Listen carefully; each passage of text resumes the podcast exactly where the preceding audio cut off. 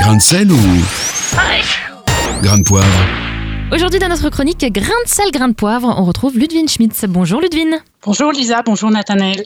Alors on s'approche de la période des vacances et ce matin on aborde un sujet qui ne connaît aucune vacance, à savoir l'esclavage, Ludvine. Oui, et le mouvement Black Lives Matter réouvre la blessure de l'esclavage noir africain en Amérique. Aujourd'hui, nous élargissons ce thème de l'esclavage et soulignons l'universalité d'un problème qui n'est limité ni à un cadre géographique ni historique. Et Ludvine, il me semble que le mot esclavage vient du grec butin de guerre. Oui Lisa, auparavant les vainqueurs d'une bataille piochaient dans les forces vives des vaincus pour les exploiter.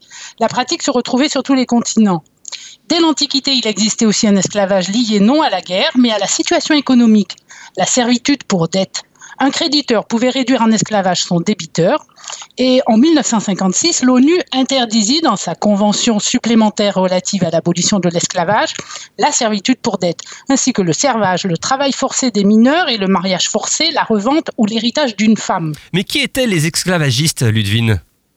Eh bien, Nathanaël, dans l'Europe du Moyen-Âge, citons pêle-mêle les peuples turcs et germains, le royaume franc et ses serfs, l'Espagne et l'Arabie islamisée qui acquéraient des esclaves pour leur harem. Il y eut même quelques papes possédant des esclaves. Jusqu'au XIXe siècle, les marchands portugais vendirent 3 millions d'Africains au Brésil. Et même les sociétés aztèques et nord-amérindiennes étaient traditionnellement construites sur l'esclavage, ainsi que de nombreuses parties d'Afrique et d'Asie. Et quelles voix se sont élevées contre l'esclavage ? En France, au XVIIIe siècle, Condorcet, Montesquieu condamnèrent l'esclavage. C'est grâce à l'abbé Grégoire que son abolition fut votée pour la première fois en 1794. Donc avant l'anglais William Wilberforce, qui n'y réussit qu'en 1807 pour les pays sous influence britannique. L'Europe officialisa au Congrès de Vienne de 1815 le bannissement de l'esclavage dans laquelle elle avait été victime et actrice. Actrice, oui, mais victime ? Aussi, Nathanaël, de 1500 à 1800, la barbarie s'étendait du Maroc à la Libye. Les barbaresques enlevèrent des Noirs africains, mais vendirent également plus d'1 million d'Européens, hommes, femmes, enfants. S'ils étaient riches, ces esclaves blancs pouvaient être libérés sur rançon. Des ordres chrétiens se spécialisèrent d'ailleurs dans le rachat de milliers d'esclaves. Louis XIV, avant de décréter son fameux Code noir, fit bombarder 2 fois Alger pour faire cesser les raids barbaresques. En 1830, l'armée française débarqua à Alger et délivra encore des esclaves européens. L'esclavage noir, lui, fut interdit mais continua d'exister dans les campagnes et les tribus. En Tunisie, le fléau ne disparut qu'après un décret français de 1890. Et aujourd'hui, la Walk Free Foundation publie un index global de l'esclavage.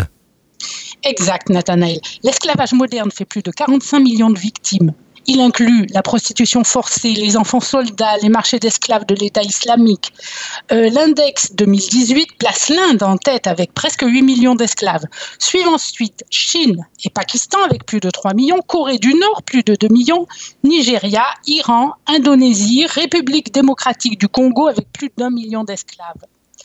Parce qu'aujourd'hui, il existe encore des « restes avec », ces enfants domestiques haïtiens, des Abides, ces esclaves héréditaires mauritaniens, des Bachabazis, ces garçonnets prostitués en Afghanistan, des Kamalari, ces mineurs népalaises asservis pour dette, ou encore, parce qu'il existe des Sud-Soudanais réduits en esclavage par des Nord-Soudanais, nous devons proclamer « All Lives Matter ». Merci beaucoup Ludvine Schmitz.